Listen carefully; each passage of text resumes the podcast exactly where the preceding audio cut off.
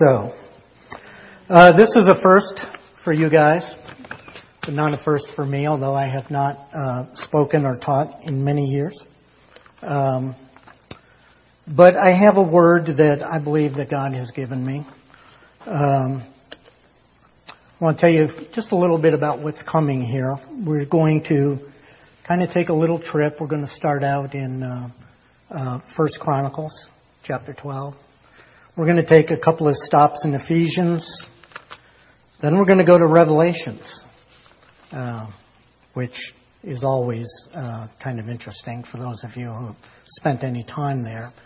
And then we're going to end up with a very in a very popular scripture in Second uh, Chronicles 7:14, but hopefully with a slightly different emphasis than maybe you've heard before. So. Um, so let's go. Uh, First Chronicles, chapter 12, uh, verse 23. Let me set some background for you here on this. Um, King Saul is dead. Jonathan is dead. The Philistines have killed both of them and their household. Saul killed himself, actually. Um, and there is now civil war brewing on who is going to take over uh, for Saul? Is it going to be the house of Saul retains control of the throne, or is it going to be David? So here in 1 Chronicles 12, 23, uh, it begins to describe the men who came over to David at Hebron. These men who came over came over from the house of Saul. And so began to build a mighty army. I'm going to read down through this, but we're going to stop here on one small verse that is easily passed over. Now, these are the numbers of the divisions equipped for war who came to David at Hebron to turn the kingdom of Saul to him, according to the word of the Lord. The sons of Judah who bore shield and spear were 6,800 equipped for war. Of the sons of Simeon, mighty men of valor for war, 7,100. Of the sons of Levi, 4,600. Now Jehoiada was the leader of the house of Aaron, and with him were 3,700. And also Zadok, a young man mighty of valor, and of his father's house, 22 captains. And of the sons of Benjamin, Saul's kinsmen, 3,000. For until now, the greatest part of them had kept their allegiance to the house of Saul and of the sons of Ephraim, 20,800, mighty men of valor, famous men in their father's house. And of half, and of the half tribe of Manasseh, 18,000, who were designated by name to come and make David king. And the sons of Issachar, men who understood the times with knowledge of what Israel should do. This is a very easily passed over verse. I have found that if I have pressed more and more into God, seeking after Him, seeking after His Word, He keeps showing me little nuggets in the Scripture that for years I, I have passed over, not thought much about. But the sons of Issachar were men who understood the momentous time in which they were in.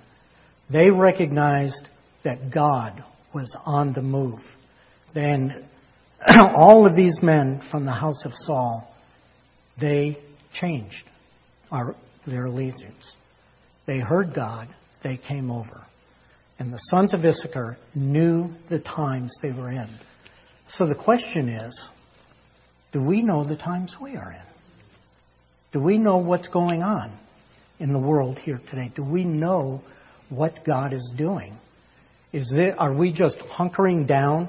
Is this just a series of unfortunate events, so to speak, that we are just trying to get ourselves through, hoping that next month, uh, next year is better and we can go back to our lives? Um, no, we're not. We're not going back. How many people looking at life the way that it is now, how many of us can look and say, I expect life to be different 30 days from now? I expect life to be different six months from now. I don't expect it to be different. This is not going away. In April, I started pressing into God in a more focused way. And God began to speak to me, and He gave me some words, words that I have uh, uh, put out there online, and some of you have had the opportunity to read them, know what that's about.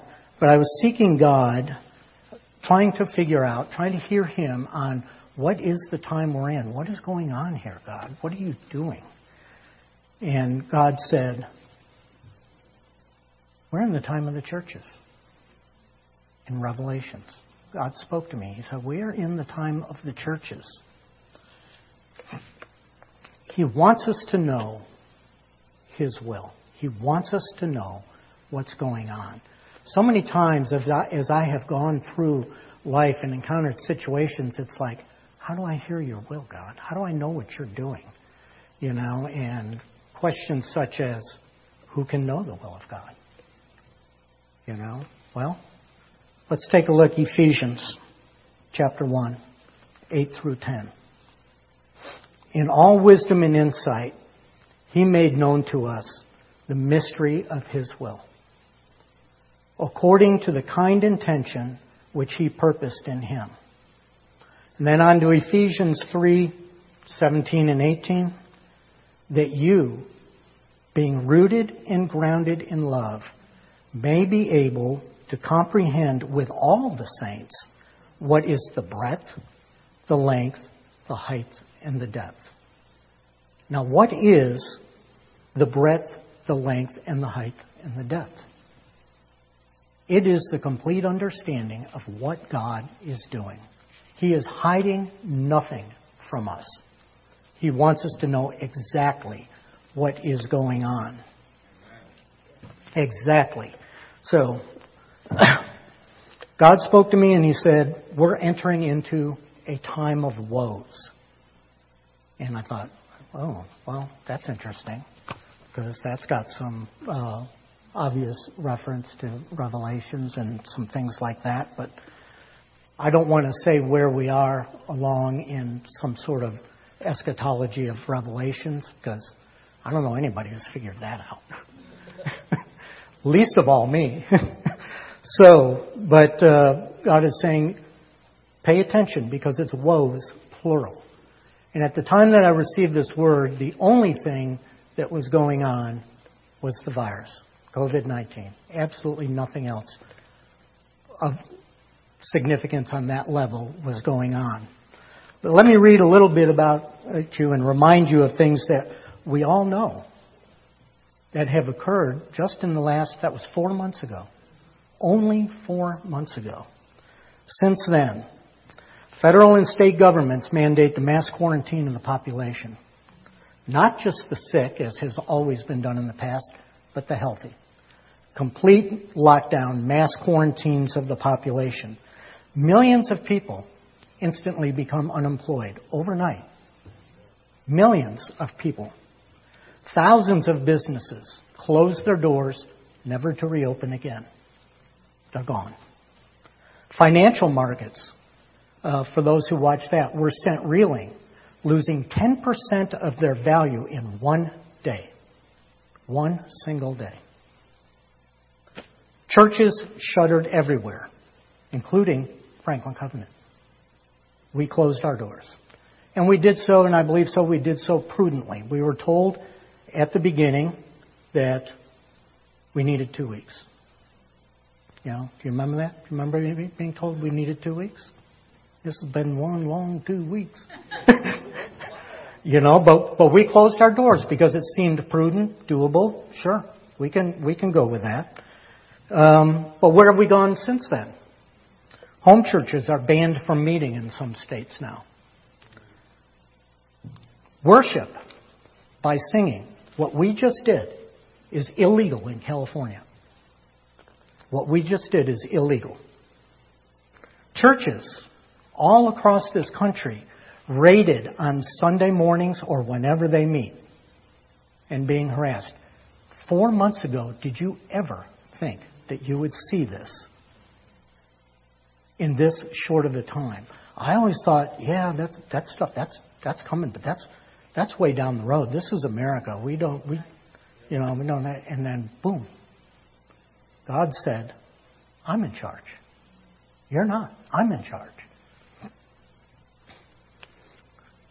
As many as 160,000 U.S. deaths have been reported from COVID 19.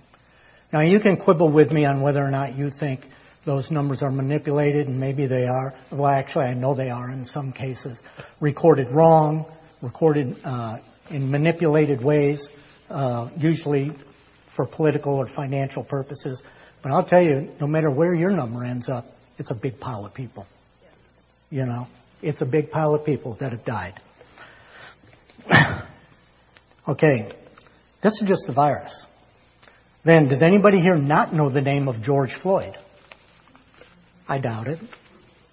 Probably the most famous black man in America right now. Protests, riots, major cities actually burning, on fire. I don't know how many of you have followed what's going on in Portland. They are approaching like 75 continuous days of riot. That is what's going on in this nation. We've got social upheaval, calls to defund the police, break, complete breakdown of social order, the complete division of society into many different camps. Not just political right versus political left, but into many different camps. And this is going on in the church as well. This is going on in the church. Okay? If you don't think that we have our camps on that, I'm just going to use a little prop here. And you can tell me which camp you're in. Okay? You know what this is? Anybody not know what this is? Does anybody not know there's a big war in the church about this? A war in the church about this. Division in the church. We have political groups completely exploiting the situation to advance their agendas. Now, I'm not talking right or left here because I think it's happening on, on all sides. But the complete exploitation to the, to the point where I cannot trust, and maybe you too, I cannot trust a single thing that I hear about what is going on with the virus, with the riots, in the political realm, who's good, who's evil, who's, who's what. Okay, I don't say all of this to take sides in any of it. This is just what's happened in four months. Four months. So, we have schools closed. We have public gatherings banned. I don't know if you've noticed, but I've noticed. People are angry everywhere. Everywhere you go, people are angry fighting, dividing, even on small issues. If you don't agree with me, and I'm speaking metaphorically here, if you don't agree with me, I hate you. And I don't care how small the point is. You know? That's what, we, that's what our society currently is. We have a government in complete disarray and totally incompetent to deal with any of these situations. We're not making progress on any of them. In fact, every day I get up, it's worse than the day before. So this is what's going on in America. This is a descriptor of the season that we are in. As I said, there's no hunker down. This is getting worse. So what is going on? Like I said, is this just a series of bad events? Do we just need to wait it out? Well, the answer to that is clearly no. This is not just a series of bad events. We're in a season of judgment. There is no reasonable way that I can look at this other than say that we are in judgment. Is it a revelations level of judgment that is occurring? I don't know. But we are definitely under judgment as other nations have come under judgment in the past. During judgment, what happens? A lot of the times you see this in Scripture. During judgment, we get to enjoy the fruit of our sin. You know, uh, a sinful nation is now seeing the fruit of years and decades of sin going through. We have the sin of murder through abortion. We have the sin of racism that has occurred in this nation throughout its entire history. That's coming to fruition. You can't rule out race as being a factor in this. Just go back to George Floyd. We know it is. Sexual exploitation, that has been going on, and God is dealing with that, and people are coming under judgment. You got Jeffrey Epstein, you've got Harvey Weinstein, you've got Bill Cosby, you've got other people uh, that's going on. So, what is going on here? We are under judgment as a nation. And not just as a nation, but as a church. We are under judgment. Let's go to Revelations. As I said, while I was praying, reading, Holy Spirit spoke to me and said, in Revelations, I, asked, where are we? What is this judgment? And the Spirit clearly spoke and said, we are in the time of the churches. And I thought, oh, that's interesting. What does that really mean? Well, Revelations chapters 2 and 3. The letters of Jesus to the churches. And God began to speak to me and He said, I'm making corrections. I'm making adjustments and the church is being called to repentance. And I thought, oh, okay, well, this is kind of interesting. Um, I don't know, probably many of you have read this section of Revelations maybe several times. And mostly in the past when I've read it, it's been like, okay, these, these people were having some real problems, and I can see some of these other problems have occurred. Um, but I just want to go down through this. I'm not going to read all of it. I'm going to pick out some particular things that I believe that God has shown me on this. First, I'm going to start at Revelations 3, uh, verse 19, because this is where the good news is. And I want to give you the good news before we go back. Okay? Those whom I love, I reprove and discipline. This is Jesus speaking. Therefore, be zealous and repent. There's his, his to do right there. His to do is be zealous and repent. He is calling us to repentance. Behold, I stand at the door and knock. If anyone hears my voice and opens the door, I will come into him and will dine with him and he with me. He who overcomes, I will grant to him to sit down with me on my throne as I also overcame and sat down with my Father on his throne. He who has an ear, let him hear what the Spirit says to the churches. Now, in each of these ones that I'm going to read here, I, I, I was just kind of going down through them and reading them, and I began to realize that we've got pieces of this in the church. We have pieces of almost every one of them. There is one church, I, I forget the name of it, you guys can probably know it. Is one church was simply called to stand and hold fast. That Jesus did not make any corrections, but said, just stand and hold fast. There's bad things coming your way. But to the rest of them, we cannot leave ourselves out of what God is saying in there. And by ourselves, I mean the church in America, of which Franklin Covenant Church is part of. So, how do we stack up against the seven churches? Well, how about the church of Ephesus?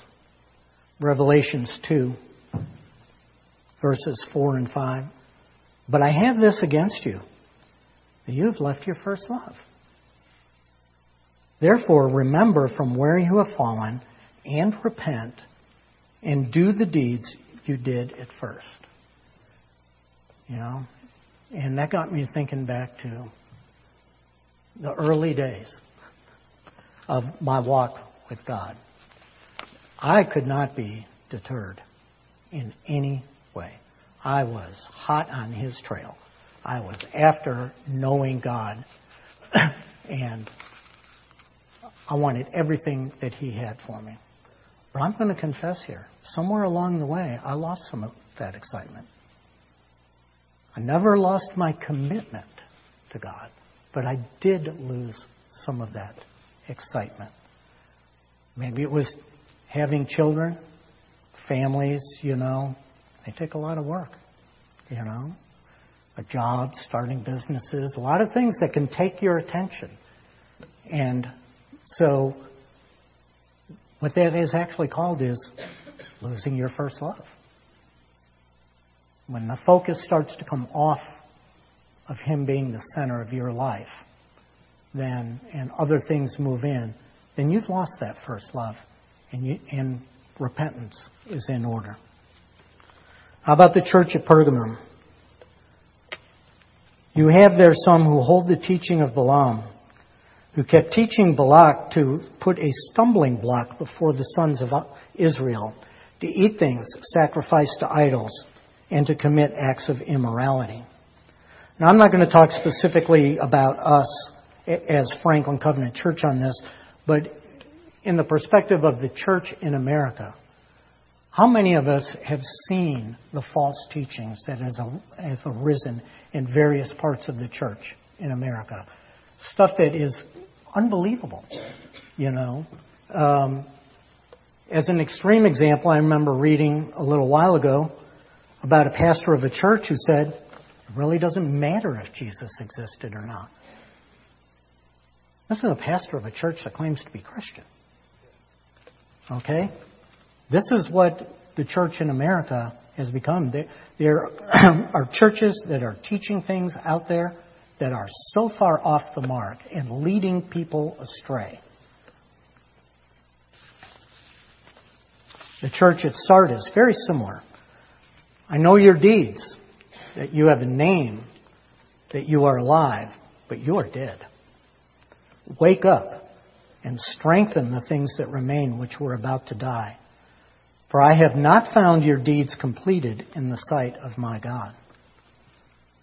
I don't know how many of us have seen, and maybe even ourselves, gatherings that go through the motions, but there's really no life there. You know, they're keeping up a form, but there's really no life there. How about the church at Laodicea? This is the one that hits closest for me. I know your deeds, that you are neither cold nor hot. I wish that you were cold or hot. So because you are lukewarm and neither hot nor cold, I'm going to spit you out of my mouth. Because you say, I am rich and have become wealthy and have need of nothing. And you do not know that you are wretched and miserable and poor and blind and naked.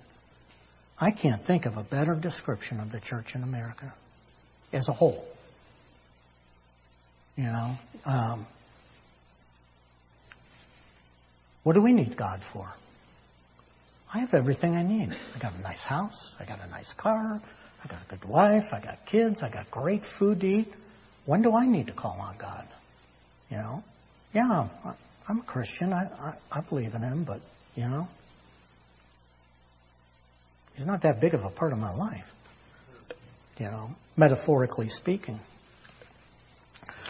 This is the picture that God gave me of the church in America and the church that He is calling to repent.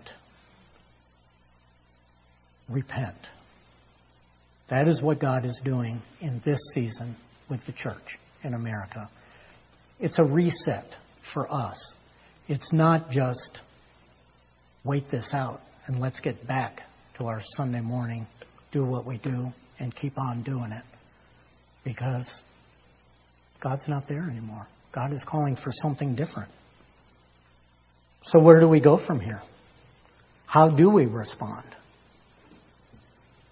Well, collective repentance, collective prayer, repentance for what we have let the church in America become. You know, we used to sing this song, John, years ago. I can only think of the lyric that was, uh, I'm sorry, Lord, for the thing that I made it.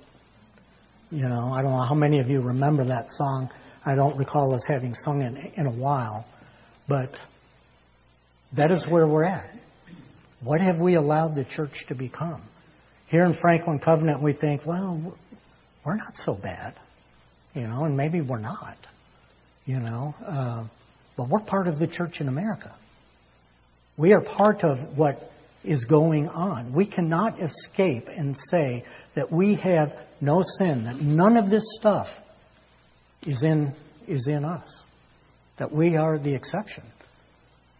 You know, we are not the exception.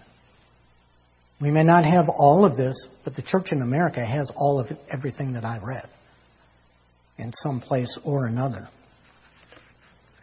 Let's uh, let's go to Second Chronicles, chapter seven. Very uh, familiar scripture to a lot of us. A little bit of back background here on this. We're going to start out at verse 11. But background here is Solomon had just finished building the temple for the Lord. And God moved in. He said, Yes, okay, I'm here. And he starts to speak to uh, Solomon. So let's look at this verse 11. And we're going to go down through verse 14. Then the Lord appeared to Solomon at night and said to him, I have heard your prayer and have chosen this place for myself as a house of sacrifice. If I shut up the heavens so there is no rain, or if I command the locust to devour the land, or if I send pestilence among my people, you know, I've heard some comments recently that God would never do such things. Well, I'm here to tell you the scripture says that God does. God sends pestilence. What is pestilence? It's a disease. You know? If if if we're not dealing with pestilence right now, uh, you know, He says, and then, here's the one scripture everybody knows. And my people who are called by my name humble themselves and pray and seek my face and turn from their wicked ways, then I will hear from heaven and will forgive their sin and will heal their land. Now here's, that's the good news. But there's some nuggets in here that get easily passed over. God is saying to Solomon, if my people, well, if we're going to appropriate this scripture from back in that time and use it as principle today, then who's that scripture referring to? If my people. The church. Absolutely right, Bob. The church. If my people who are called by my name humble themselves and pray. I've heard this scripture and used it myself many times in reference to what America needs to do. That we need, as a nation, that we need to repent. And we do. I'm not taking away from that. As a nation, we need to. But this scripture here says it starts with us. It starts with us. We repent as the church for what we have allowed the church to become. Then I will hear from heaven, forgive their sin, that being our sin, as the collective church, and will heal their land. Heal their land comes after his people repent and seek his face. Now, that might sound kind of heavy, but you know what? There's some good news in here because that very last phrase is some really pretty good news. He's saying, if you do this, I will heal your land. I will heal America. I will heal the nations that repent. But it begins with us. We start with the church and we no longer put God off in a place like this while we pursue our lives down here. If we're not pursuing God, then God's over here. One principle that God showed me many, many years ago was you find what you seek. And there's a lot of people out there who say they seek truth, but they're not seeking truth. They're, they're seeking confirmation of what they already believe. They're not seeking truth. Many people in their walk with Jesus, they seek Jesus light. They get Jesus light. You know? Jesus doesn't hate them. They may be saved and on their way to heaven, but they've got Jesus light. Jesus isn't using them for much of anything. They're just kind of sitting there wait, waiting out their life to move on to glory, you know. There are people who seek after God's own heart. Guess what they find? They find God's own heart. You know. Uh, David was described, King David was described as a man after God's own heart. God, let that be me. let that be me. You know? And that is what God is calling His church to. Seek His face. Seek His heart. Put Him first. The world does not need a church that just sits in their seats and wait for this to be over and move on. You know? Going back to California, just for a second here. Everybody knows what went on in California with all the churches being, worship being shut down and churches being closed. Well, guess what happened? The churches got kicked out of their building. Guess what they did? They went to the beach. The beach is open. Thousands of people gathered on the beach and held a huge worship service in Nevada, where casinos are allowed to open and churches are not. Guess what the church did? They went to the casino. they went to the casino and held a worship service right smack in the middle of the casino. In Pennsylvania, churches are closed, Walmart's open. Guess what the church did? You kind of getting the drift here? The church went and had a worship service in the middle of Walmart. In the middle of Walmart. And I'm telling you, and I'm thinking, did Satan close these churches or did God close these churches? so that we would get out, get outside of ourselves and focus on Him. Last night, I'll add this to the list. Does anybody know who uh, Sean Feucht is? You know, Bethel. Huh? That's right. He came here many years ago, and and, uh, he he and his band. He is uh, now a uh, uh, a Bethel worship artist. He also ran for Congress in uh, uh, California this year. Did, I don't think he made it past the primary, but he ran. But he's a worship leader, and you know what he did? Last night, he went to Portland, Oregon, the home, if there is a home, of the riots and the burning cities. And he went to Portland, and in the middle of Portland, he held a huge worship service. Right in the middle. Got right in there with them. So. Okay. So. I remember last fall. Um, Got to find my stuff here. Last fall, um, Joe Ewing came. Was anybody was anybody here for that? No. Okay. I expected a good conference, but I didn't expect to walk away with my jaw on the ground, which I actually did.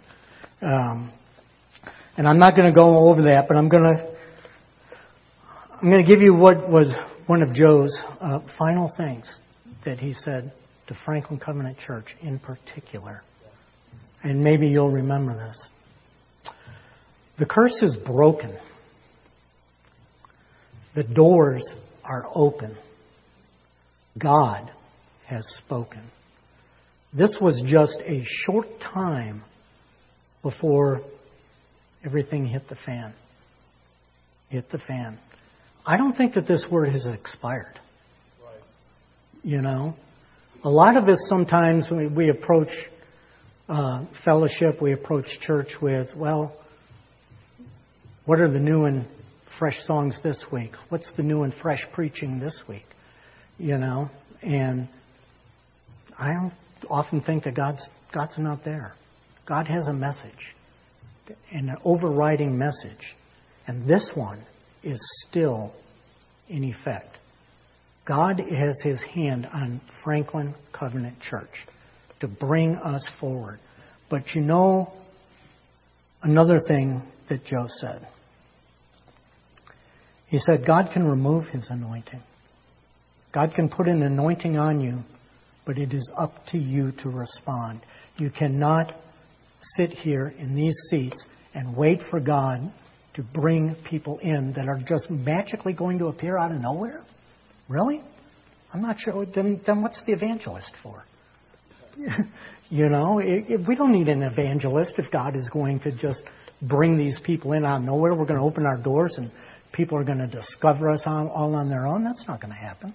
I'm not exactly sure what we should do, but God is saying if we do not respond to Him, He will remove the anointing that He has put on Franklin Covenant Church, and He will give it to people who will respond.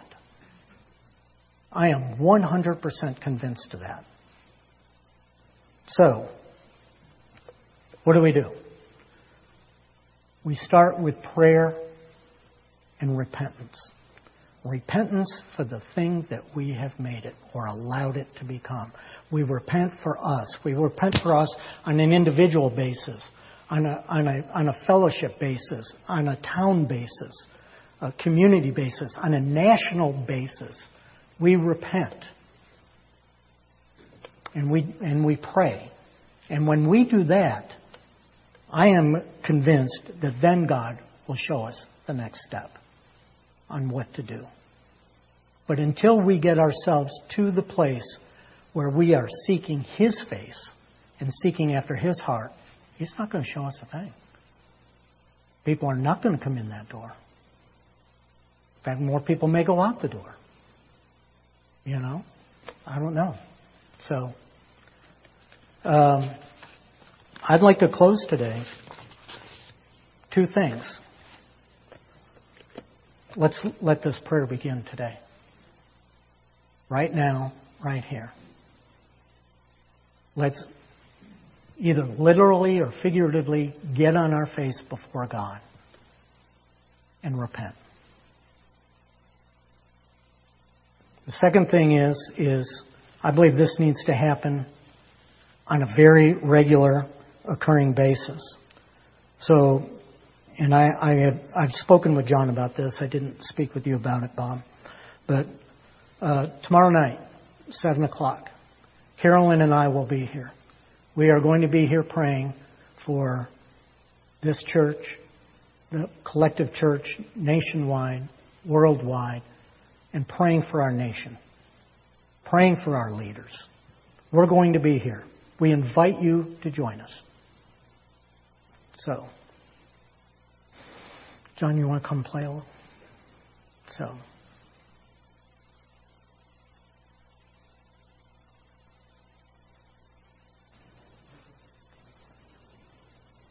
The microphones are are open. This is a this is an open prayer time. This is not me praying. The microphones are open, but if you don't want to use a microphone, you just want to stand up where you are and make your voice heard, that's just fine. Because this part is probably not going to end up on the on the uh, videos anyway. So, all right. Father, we just come before you right now, Father. Father, we have uh, we have not always placed you first in our life. We have not always done what you have told us to do. We have not put ourselves in the position of doing what you have told us to do. We have sought after other things in our life. We have sought our security elsewhere. Father. Father, I just, Father, for myself, I want to repent of that. Father, I want to seek after you, after your heart, to seek the deep things of you. I do not want Jesus' light.